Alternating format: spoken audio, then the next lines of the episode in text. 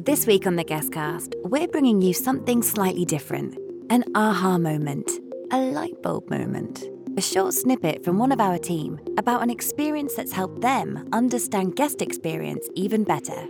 This week, we're hearing from our CMO, Kate, who in summer 2021 experienced what it's like to be a host for the first time and learnt the hard way about why assuming a guest has understood something can lead to a negative experience for you as the host and the guest.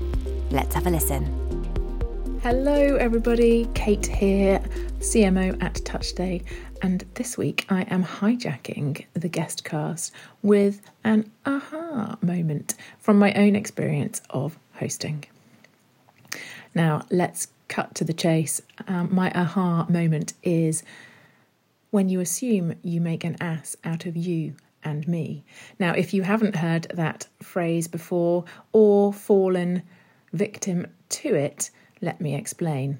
Ass U M E. So, back in the summer when I received a, an inquiry from a guest asking if they could bring their one year old to my house, which is advertised as not suitable for babies, I explained why it wasn't suitable for babies.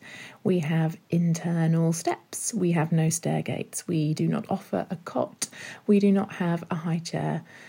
There's n- there was really nothing to make this safe for babies, albeit the fact that we had raised our own children in the same house with the same situation without stair gates they had learned because they had lived in it. However, I don't expect guests to um, put up with that, and neither did I want guests bringing stair gates and sticking them to my walls.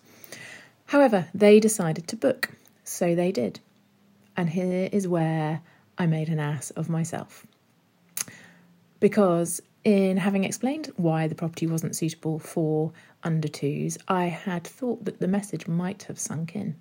However, upon return to the house after said guest had left, uh, not only had they run away with one of our own children's toys, fine, we can sort that out fairly easily, but I went uh, to open one of the cupboards in the kitchen to, f- to find that the uh, laminate wrap around it had melted away. Only to discover that said guest had decided to fit child locks to our kitchen cupboards without asking and that they had struggled with one particular fitting and had discovered that one way to make them stick was to apply heat.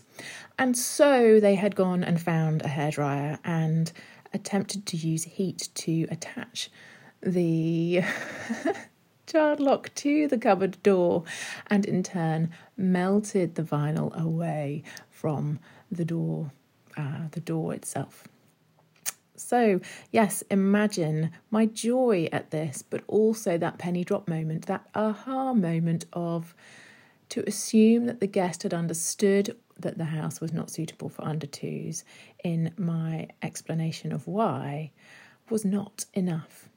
So, as as much as I would never do that, and as much as I hope many more people would never do that when staying in someone else's home, paying for it or not, uh, I would never deem it suitable to start attaching things, sticking things, fixing things to parts of somebody else's property, even if I felt the need to. Um, I would always ask. However, it was an assumption on my part that others would do the same. So, this is not to post uh, guests in a bad light, it is to ensure that we communicate better with guests, to absolutely ensure that they understand what it means when you say that uh, a house, a property, an apartment, a cabin, a room is suitable on certain grounds and certain grounds only, and to be more explicit perhaps in such communication. So that is my aha moment. Apply the logic of to assume is to make an ass of you and me to whatever situation you are finding yourselves in, either as a host or as a guest. Never be afraid to ask another question. That's it for now. The guest cast will be back with a guest next week. Thanks for listening. Maybe you have a travel or hospitality story you'd like to share on the guest cast. If you do, head to touchstay.com forward slash podcast and send us a brief outline of your story.